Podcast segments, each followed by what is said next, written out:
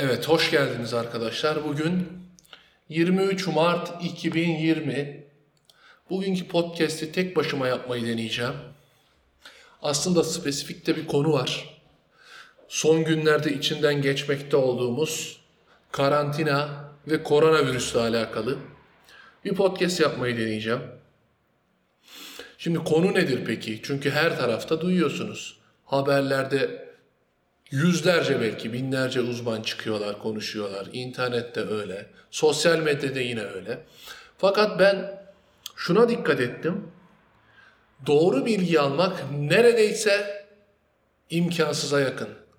Mutlaka araya komplo teorileri veya başka yorumlar karışabiliyor. O yüzden bilimsel diyebileceğim kaynaklardan bir derleme yaptım.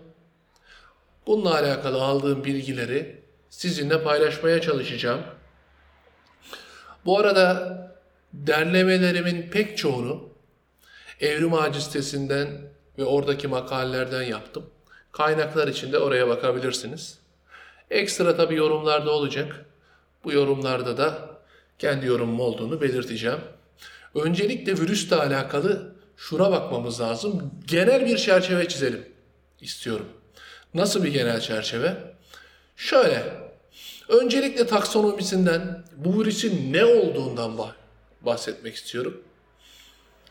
Şimdi bu koronavirüs aslında insanlara bulaşabilen ilk koronavirüs değil. Şu an itibariyle 7 tane koronavirüs biliniyor insanlara bulaşabilen. Bunlar da 229, NL63, OC43, HKU1, MERS, SARS ve SARS-CoV-2 yani. Şu an koronavirüs diye kısaca adlandırdığımız virüsler. Aslında bu virüsler de nadiren ölümcül virüsler. Yani çoğu basit bir şekilde atlatılabilen virüsler. Fakat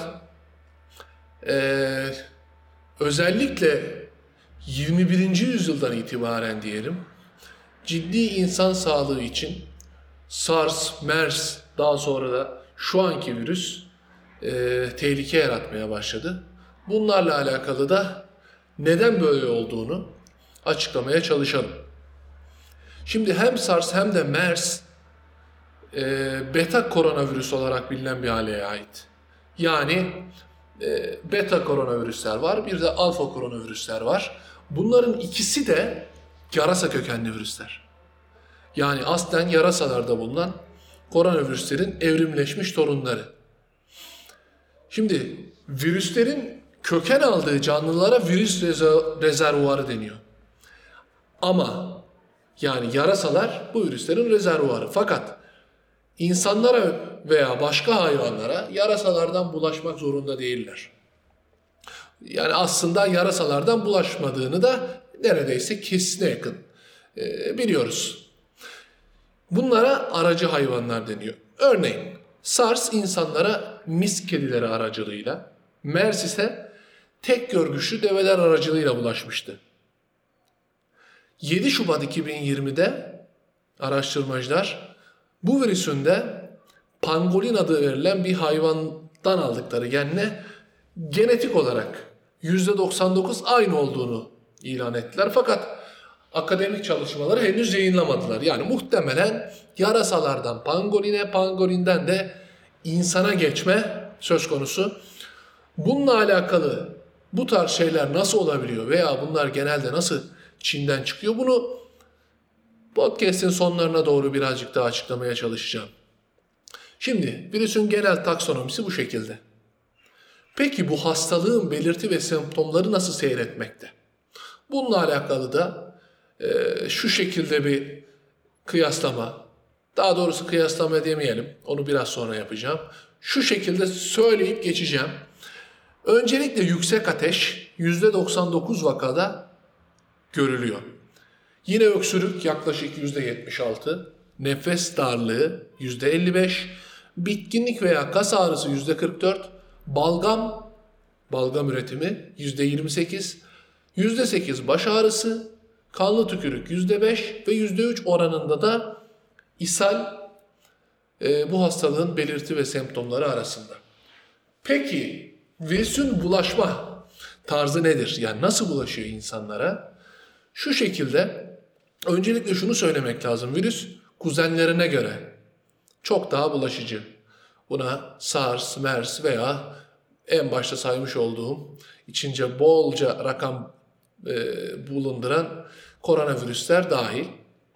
Şimdi bundan önce Ebola diye bir virüsten çokça bahsedildi kamuoyunda. Bu vücut sıvıları yoluyla bulaşıyordu. Bugünkü virüs ise insandan insana solunum yoluyla bulaşıyor. Peki bu solunum nasıl bir solunum yoluyla? Yani grip şeklinde mi?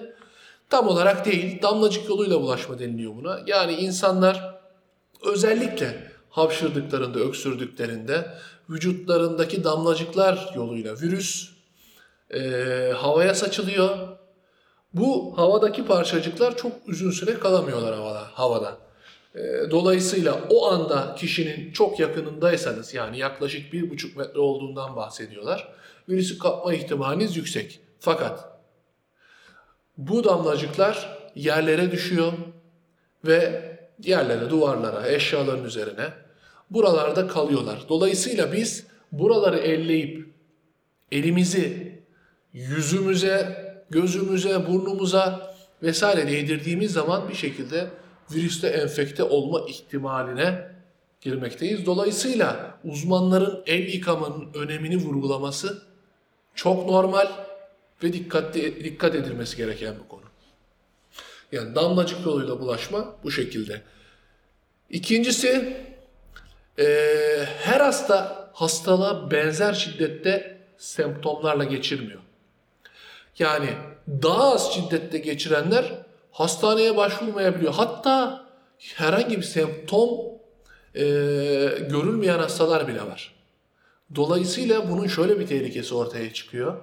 Bu hastalar çok rahatlıkla virüsün başka insanlara bulaşmasını sağlayabilir. İşte karantina ve önlemler, alınan önlemler burada, bunların önemi burada ortaya çıkıyor. Buna birazcık daha ayrıntılı girelim. Virüsün temel üreme olarak bilinen özelliği. Yani bir kişi kaç kişiye bulaştırabiliyor? Bu şekilde kabaca söyleyebiliriz. 1.4 ile 2.5 arasında. Yani 1 ile 3 kişi arasına her insan bu virüsü bulaştırıyor. Bu sayı MERS'te 0.7, SARS'ta da 2 ile 5 arasındaydı. Yani değerlendirme açısından bu rakamları da vermek önemli olabilir. Peki hastalığın prognoz, yani seyri nedir? Nasıl seyrediyor? Nasıl iyileşiyor? Bununla alakalı da hastalığın belirtilerinin ortaya çıkması için gereken süre, yani hastalık kapıldıktan sonra ortaya çıkması için belirtilerin gereken süre 14 gün kadar. Fakat 6 ile 41 gün arasında da değişebiliyor. Fakat ortalama 14 gün kadar. O yüzden mesela şu an yurt dışından gelen insanlar 14 gün kadar evlerinden çıkmasın deniyor. Hastaların %80'inde hastalık zayıf veya orta şiddette geçiriliyor. İşte birazdan ayrıntısına gireceğimiz karantina önlemlerinin çok da işe yaramama mevzu da buradan kaynaklanıyor aslında. Hastaların sadece %14'ünde zatürre pneumoni gelişiyor. %5'inde hastalık kritik düzeye ulaşıyor ve hastaların %2'si hayatını kaybediyor. Ölen hastaların da çoğunluğunda hipertansiyon, diyabet, kalp damar hastalıkları gibi halihazırda devam eden hastalıklar bulunmakta. Mortalite, yani ölüm oranına bakıldığı zamansa şu şekilde, öncelikle yaşlara göre söyleyeyim. 80'in üzerinde %14.8, 70-80 arasında %60 ile %8, 60 ile 69 yaş arasında %3.6, 50 ile 59 %1.3, 40 ile 49 %0.4, 30 ile 39 %0.2, 20 ile 29 %0.2, 10 ile 19 0 %0.2, 0 ile 9 ise 0 gibi gözüküyor. Şimdi biraz önce de bazı virüslerden bahsettik. Şimdi bu viral solunum hastalıklarını yapan virüslerin Bir kıyaslamasını yapacak olursak, şu an önümde bir tablo var, oradan okuyacağım ben de. Biraz önce bahsettik. Şimdi burada SARS, MERS ve şu an koronavirüs diyeceğimiz SARS-CoV-2 virüsünün veya diğer adıyla COVID-19 virüsünün griple karşılaştırmasını da söylemiş olacağız. Şimdi temel üreme katsayısı. Yani bunun için ne demiştik? Bir insanın kaç insana bulaştırabileceği. Bu gripte 1.3, koronavirüste 2 ile 2.5 diyelim, SARS'ta 3, MERS'te 0.3 ile 0.8 arasında. Vaka ölüm oranı, bakın griple çoğu zaman karşılaştırılıyoruz ama gripten gerçekten çok çok fazla. Şimdi gripte bu 1005 ile %0.1 arasında. Yani 1005 ile 1001 arasında diyelim. Koronavirüste ise %3 civarında. SARS'ta %10, MERS'te de %35 civarında. Kuluçka zamanı gripin 1 ile 4 gün arasında. Koronavirüsün yine 14 gün kadar diyelim ortalama. SARS'ın 2 ile 7 gün, MERS'in 6 gün. Hastanelik vaka oranı gripte %2, koronavirüste %19, SARS ve MERS'te ise çoğu vaka hastaneye, yani hastanelik olarak kabul ediliyor. Bireye bulaşma ihtimali gripin %10 ile 20 arasında, koronavirüs neredeyse 2 katı, %30 ile 40 arasında, SARS %10-60, MERS'te %4 ile 13. Yıllık hasta küresel bazda bakıldığı zaman grip 1 milyar civarında yıllık. Şimdi koronavirüs bilinmiyor fakat 3,5 ayda 145 bin olduğu da söyleniyor. İşte bazı uzmanların ileride belki de grip gibi hayatımızın bir parçası olarak bu virüsü görebiliriz açıklamaları da aslında hafife alınmaması gereken iddialar olarak göze çarpıyor. SARS'ta yaklaşık 8 bin, MERS'te de 420 olarak verilmiş. Şimdi genel olarak anlattıktan sonra birazcık daha özele inmekte fayda var. Özellikle son birkaç gündür bahsedilen virüsün ilacı bulundu mu, aşısı bulundu mu, bununla alakalı iddialara bir bakalım. Şimdi özellikle 20 Mart 2020'den beri klorokin etken maddesine sahip ve sıtma için kullanılan bir ilaç. Plaquenil. Covid-19'da tedavi ettiğine dair haberler paylaşılıyor. Şimdi hidroksiklorokin sıtma ve bazı artrik durumları tedavi etmek için onaylanmış bir ilaç. Ve bazı uzmanlar bu virüse de karşı çalışıyor olabileceğine inanıyor. Ne var ki ilaca yönelik olan, elimizde olan akademik literatür çok umut verici değil. Özellikle Amerikan Başkanı Trump geçtiğimiz günlerde çıkıp halka bu etken maddeleri, birkaç tane etken maddeyi açıklamıştı ama maalesef bu çok hem ayrı alamet değil, etkili olacak gibi de durmuyor. Bir de birazcık daha bahsedeceğim klorokinden. Bir de Remdesivir diye bir ilaç var. Bu ilaçta Ebola için geliştirilmiş bir antiviral ilaç.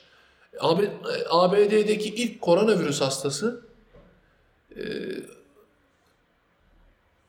bu ilaçla tedavi edilmeye çalışıldığında ertesi gün özellikle iyileşme emareleri gösterdi ve bu yüzden de bu ilaç popülerlik kazandı aslında biraz. Ama dediğimiz gibi yani kesinlikle bu virüsü başarıyla tedavi edebileceğini gösteren bir ilaç şu an itibariyle yok. Şu an itibariyle yok. İleride olabilir. Şu an bir tavsiye veremiyoruz o yüzden. Şimdi FDA, Amerikan İlaç Dairesi, ölümün eşiğindeki bazı hastalar için son çare olarak test aşamasındaki bu ilaçların kullanılmasına izin vermekte. Ancak bu kişilerin iyileşeceği anlamına gelmiyor. Yani aslına bakarsanız hastalar ya bu deneysel ilaçlar sayesinde daha da kötüleşebilir. Kötüleşebilmekte hatta. Gerçeklere dayanmayan bir ortamda onaylanmamış ilaçların kullanımı iyilikten çok kötülüğe neden olur. Fransa'da bu ilaç kullanılarak çok küçük bir hasta grubuyla çalışılmış ve bir kısmı iyileşmiş. Çin'de de rapor edilen hastaların sayısı var, az olsa da var. Yani koronavirüse bağlı zatürre geçiren bir grup hastaymış Çin'deki. Mesela Avustralya'da veri yok. Klinik çalışmalar ay sonunda başlayacaktır diye not almışım. Amerika'da Minnesota Üniversitesi 1500 kişilik bir araştırma yürütüyor. Ancak şu ana kadar henüz yayınlanan bir sonuç yok. Şimdi klorokinle alakalı birazcık daha bahsetmek gerekirse şu anda zaten kırmızı reçete kapsamında olması lazım ülkemizde de. Dediğimiz gibi en başta bu bir sıtma için kullanılan bir ilaç. Özellikle hani bilinen ismiyle Plaquenil. Şu şekilde bu ilaç ciddi yan etkileri olan bir ilaç. Aslında güvenli bir şekilde kullanılabiliyor. Çok uzun süredir hayatımızda olan bir ilaç. Fakat özellikle romatik artrit veya lupus gibi bağışıklık sistemini baskılayan hastalıklarda da kullanılıyor bu ilaç. Yani bu tarz hastalıklar biliyorsunuzdur. Yani insanın kendi bağışıklık sisteminin vücudundaki dokulara saldırmasıyla ortaya çıkıyor. Bu ilaç da bağışıklık sistemini zayıflatarak, baskılayarak bu süreci yavaşlatan bir ilaç. Ama günümüzde koronavirüsle alakalı bağışıklık sistemine belki her zamandan daha fazla ihtiyacımız var ve eğer yani şu an tam olarak ilacın çalışma mekanizmasını bilmiyoruz. Bu şekilde gerçekten insanları bir şekilde iyi edecek bir mekanizması yoksa bağışıklık sistemini baskılama ihtimali çok da akıllıca veyahut alınabilir bir risk gibi görünmemekte. Koronavirüs tedavisiyle alakalı bu şekilde yani sahte umutlar halk arasında pazarlanırsa bu ilaç işe yarasa bile talep aşırı artıcılığından bu sefer gerçekten ihtiyacı olan insanlar hastalıkları sırasında bulmakta zorlanacak. Bu yine kötü bir şey. Ya öncelikle şuna bakmak lazım. Mesela maske, bugün bir haber görmüştüm. Maske ihtiyacı karşılanamadığından dolayı özellikle virüsün tedavisine çalışan insanlar maske bulamadığından dolayı diyelim. Bu konularda zaaf yaşanabiliyormuş şu an. Ya bu ne kadar kötü bir durum. Dolayısıyla kesin olarak işe yaradığı belirtilmeyen veya doktorunuzun önermediği herhangi bir ilacı kullanmamak bu süreçte çok daha mantıklı olacaktır. Bir de şöyle bir durum var, ona da değinmeden geçmeyelim.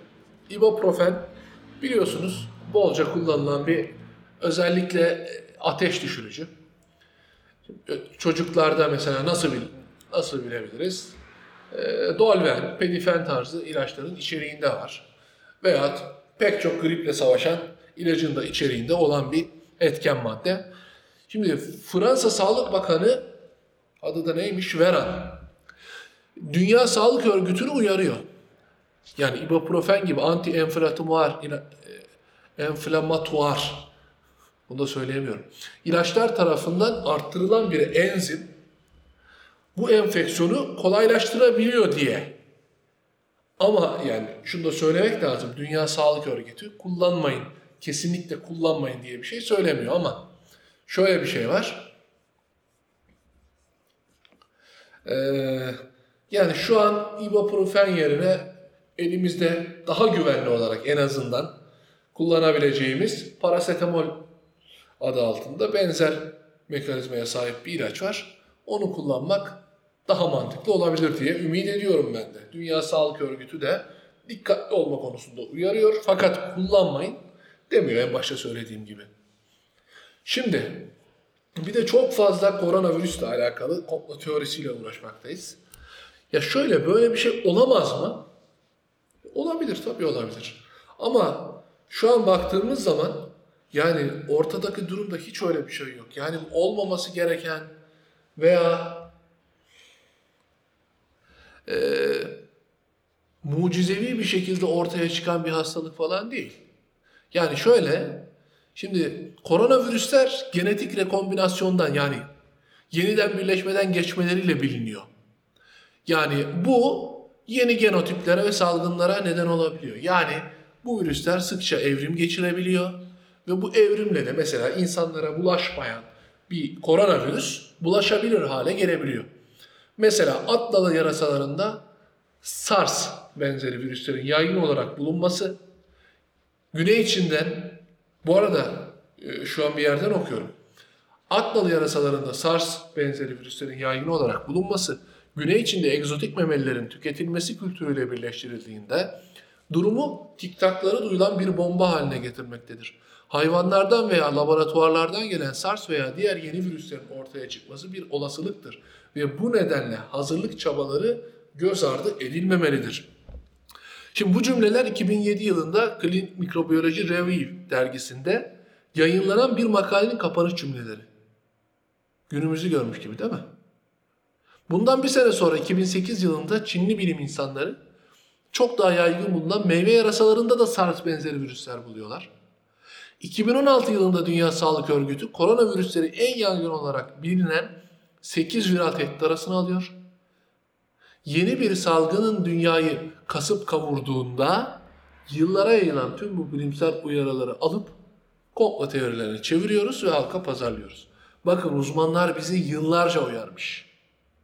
Fakat bunlara kulak asılmadığı için belki de şu günkü durumu yaşıyoruz. Yani koronavirüs aslında simüle edildi. Bunu daha önce biliyorlardı. Bill Gates daha önceden duyurmuştu çünkü kendisi geliştiriyordu vesaire vesaire, bunlar hep zırvalar. Çünkü hayal gücü maalesef bilimsel gerçeklerden daha çok ilgi çekiyor.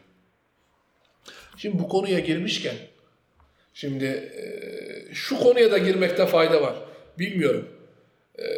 Bu konuya girip girmeme konusunda tereddütteydim ama şöyle söylemek lazım. Şimdi SARS da Çin'de belli şekilde ortaya çıkıyor. Yani Çin'de çok fazla vahşi hayvan ticareti var. Ve bunlar yeniyor.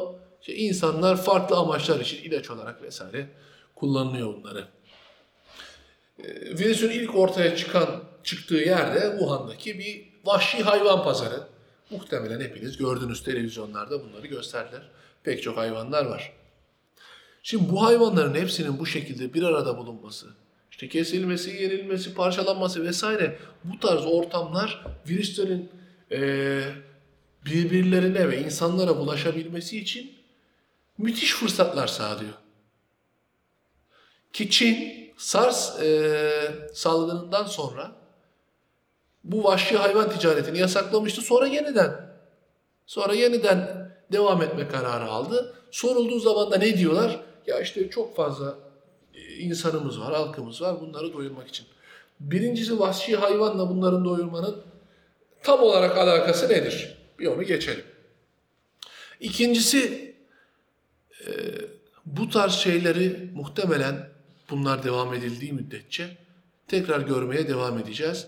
Ve dünyada ölen belki binlerce, on binlerce, yüz binlerce insan, milyarlarca dolarlık ekonomik kayıplar, belki trilyonlarca dolarlık ekonomik kayıplar, buna değer mi? Dolayısıyla en azından benim kendi düşüncem, bu tarz, sadece Çin için konuşmuyorum, bu tarz uyarıları dikkate almayan ülkeler için, gerek tedbirleri almayan ülkeler için bir yaptırım olması yönünde. Bununla alakalı da belki ileriki podcastlerde daha ayrıntılı konuşabiliriz. Belki Trump'ın ısrarla Çin virüsü demesinin sebebi de bu. Çünkü bedel ödetmek istiyor da olabilir. Yani onun kafasındaki şeye muhtemelen ben katılmayacağım ama bir şekilde bunun hesabını da vermeleri gerekmekte. Şimdi yine pek çok kişi merak ediyor, çocuklara olan etkileri nedir? Çünkü çok fazla insanların, bir de çocukları var, bir de çocukların bağışıklık sistemleri yetişkinlere göre genel olarak bakıldığında daha zayıf, yani çok daha fazla hastalanıyorlar. Okullardan kapıyorlar vesaire. Şöyle, öncelikle birazdan bahsedeceğim bir rapordan bir şey paylaşarak devam edeyim. Şimdi 20 Mart 2020 itibariyle İtalyan doktor Faris Durmo, İtalya'da hayatını kaybeden 3200 hastayla ilgili verileri paylaştı. 0-30 yaş arasında ölüm yok. Bu güzel bir şey.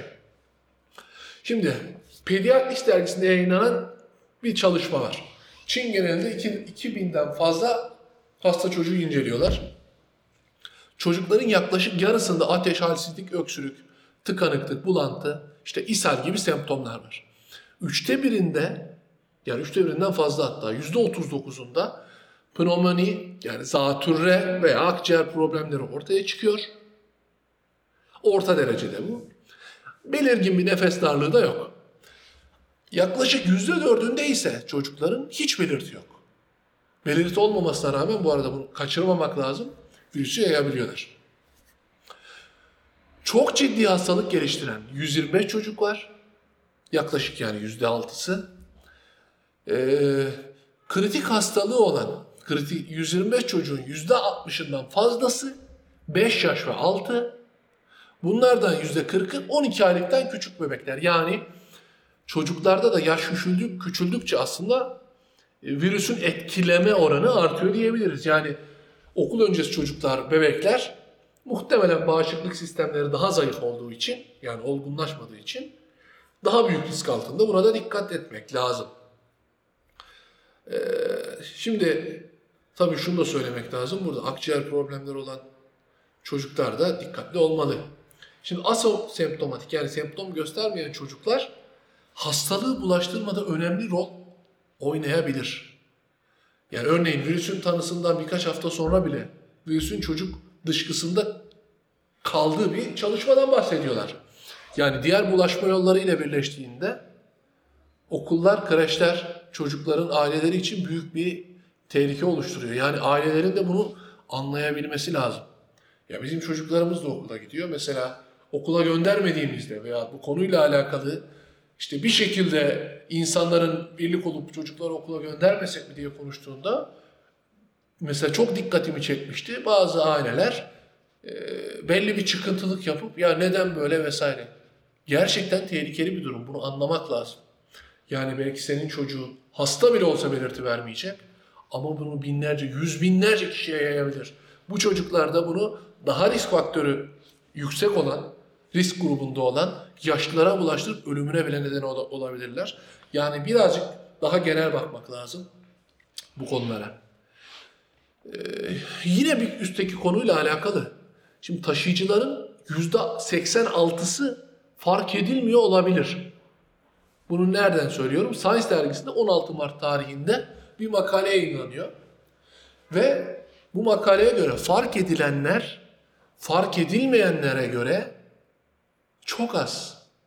Yani şöyle, gerçekte enfekte olan insanların %14'ü fark edilebiliyor diyor tahmini olarak makalede. Küresel bir salgın oluşmasında kayıt altına alınmamış, muhtemel hastalık bulusu göstermeyen veya çok az gösteren enfekte kişiler büyük bir pay sahibi oldukları şüphesi doğrulanıyor. Evet, bunu makale üzerinden çevirdim. İkincisi, hastalığa karşı sağlık otoritelerinde tavsiye edilen sosyal ve kurumsal önlemlerin önemi ortaya çıkıyor. Aynen önemli. Yani şu anki evimizde kalma, karantina uygulamaları veya sosyal mesafeyi koruma uygulamaları çok önemli. Üçüncüsü de test uygulanan insan sayısının artması ve enfekte kişilerin kayıt altına alınması çok önemli. Neden? Belki belirti göstermiyor ama özellikle Güney Kore bu konuda çok başarılıydı. Belirti göstermese bile çok fazla test yaparak insanların, virüse sahip olan insanları bir şekilde buldular ve onları izole edip hastalığı yaymalarını engellediler. Bu da çok önemli. Şimdi biraz önce bahsetmiştik. İtalya'nın 3200 hastayı kapsayan yeni bir koronavirüs raporu var. Şimdi istatistikler olarak okuyacağım yani bunun tamamına girmeyeceğim. Şimdi ortalama yaşamını kaybeden insanların yaşı yüzdelerle uğraşmaktan kafam karıştı. 78,5. Bu yaş aralığı 31 ile 103 arasında değişiyormuş. Yani 30 yaşının altında biraz önce söylemiştik zaten bir ölüm gözükmüyor. Yaşamını yitiren 3200 hastada görülen hastalık belirtileri şu şekilde. Ateş %76, solunum sıkıntısı %73, öksürük %40, ishal %8, kanlı balgam %1. İlk bulgunun ortaya çıkmasında yaşamını yitirmeye kadar geçen ortalama süre 8 gün. İlk bulgudan hastaneye yatışa kadar ortalama süre 4 gün. Hastaneye yatıştan sonra yaşamını kaybetme süresi ortalama 4 gün. 50 yaşının altında yaşamını yitiren sadece 36 kişi var. Bunlar da %1'lik bir kesime tekabül etmekte. Bunların 9'u 40 yaşının altında, 8 erkek bir kadın. Bu 9 kişinin 7'sine ait bilgiler var ve hepsinde kalp, böbrek hastalığı, diyabet, obezite gibi hastalıklar mevcut. Yani burada gördüğüm şimdi aklıma geldi.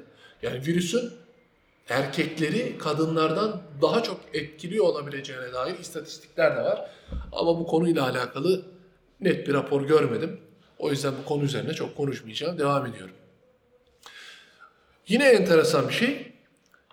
Virüse birden fazla kez yakalanmak mümkün olabilir mi? Şimdi bu konu biraz aslında karışık. Şöyle, bu konuyla alakalı birkaç tane örnek var diyelim. İlk olarak Şubat'ta Japonya'da bir kadın sonradan pozitif test veriyor. Daha sonra yine Japonya'da bir diğer adam 14 Şubat'ta pozitif çıkıyor. 2 Mart'ta yine yok, bu 2 Mart'taki şu. Japonya'da 14 Şubat'ta pozitif çıkıyor, tedavi görüyor, iyileşiyor. Daha sonra 2 Mart'ta yeniden pozitif çıkıyor. Çin'de 14 Şubat tarihli bir makalede %14'ünün tekrardan pozitif çıkabildiği iddia ediliyor. Şimdi bu, şu konu biraz karışık şöyle. Acaba tekrardan bulaşma mı? Hatalı test mi? Nüksetme mi? Bu konuda kesin olarak bir bilgimiz yok ama ileride yani çeşitli araştırmalarla, yayınlarla bunu daha çok öğrenebiliriz. Ama SARS'ta şu şekildeydi.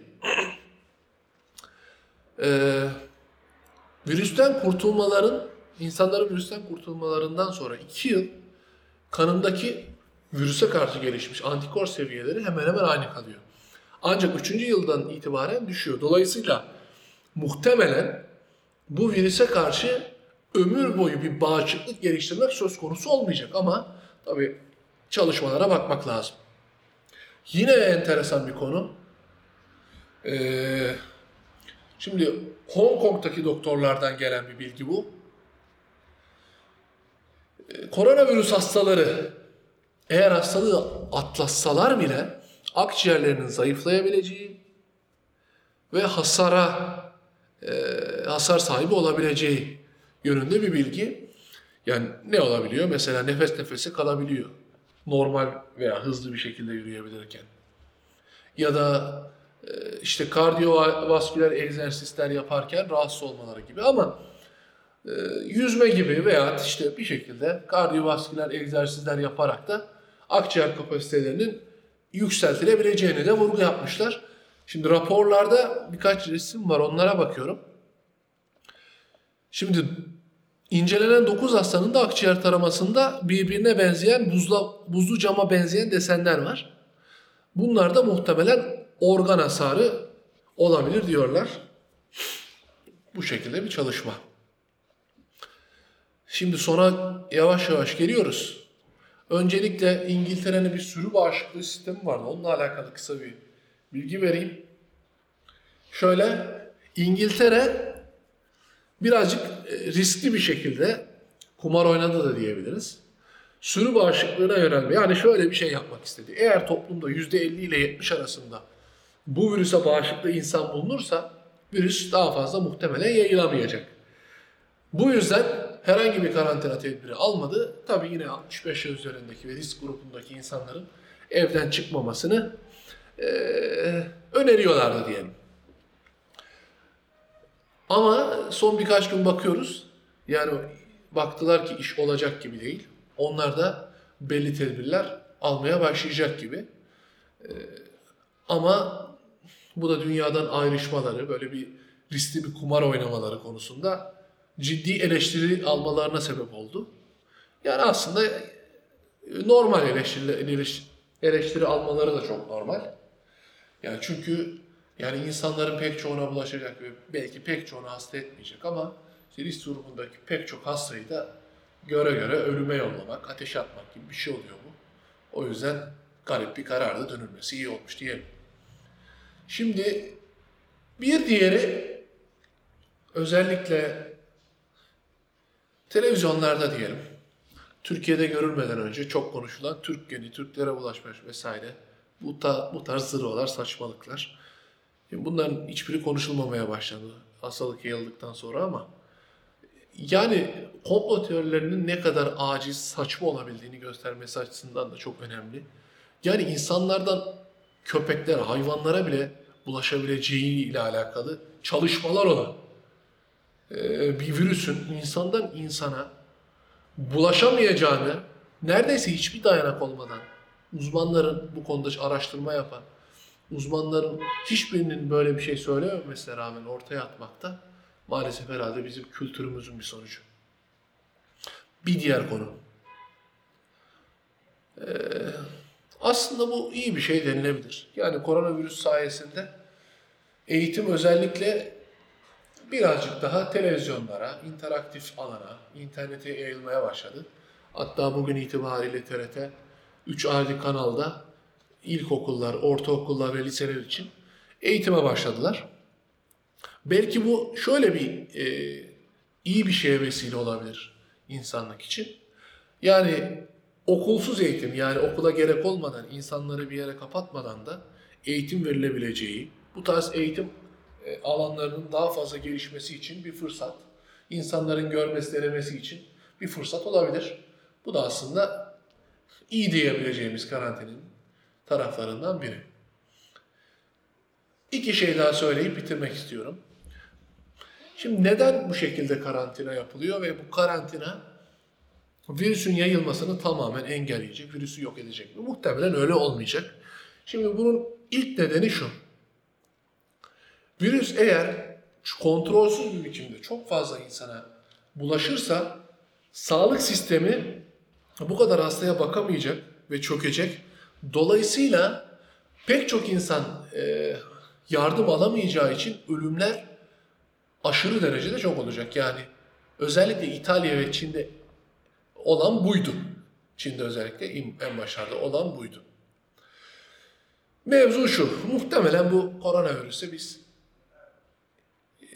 yakalanacağız diyelim. Yani buna inanmak biraz zor olsa da özellikle Harvard Üniversitesi'nde bir profesörün çalışması var. Epidemiyoloji profesörü Mark Lipstick. Yaklaşık 1,5 yıl içinde insanların %40 ile %80 arasında bu virüse yakalanacağını söylüyor. Hatta hafifletici unsurları göz ardı edersek %90'a kadar ulaşabileceğinden bahsediyor.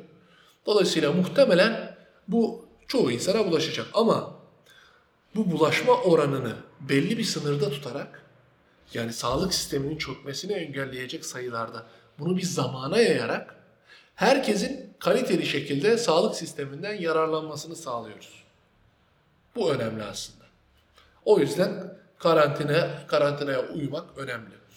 Ve bakıyorum özellikle bugün şimdi camdan dışarı baktığımda görüyorum. Çok fazla insan yok dışarılarda ama yaşlılara karantina uygulaması olmasına rağmen bakın şu anda önümden geçiyorlar. Bunu neredeyse dinleyen kimse yok demeyelim de çok az insan var. Yani şunu anlamaları lazım yaşlıların. Bu virüs özellikle 30 yaşın altındaki gençlere ve genç diyebileceğimiz insanlara ciddi zararlar vermiyor. Şimdi beylik bir laf olmasın ama pek çok insan tabii kendini, ailesini, çocuklarını vesaire de düşünüyor. Yaşlıların bu meseleyi şöyle anlaması lazım. Biz, siz ölmeyin, yaşlılar ölmesin diye evdeyiz. Dolayısıyla buna en önce sizin saygı duymanız, hatta yasaklanmasına rağmen dışarıya çıkmak vesaire şeklinde böyle hiçbir şeyden korkum yok gibi fevri davranışlarda bulunmamanız gerekiyor. Belki dinleyen olur. Bu konuda dikkatli olmasını öneriyorum. Hepimize geçmiş olsun.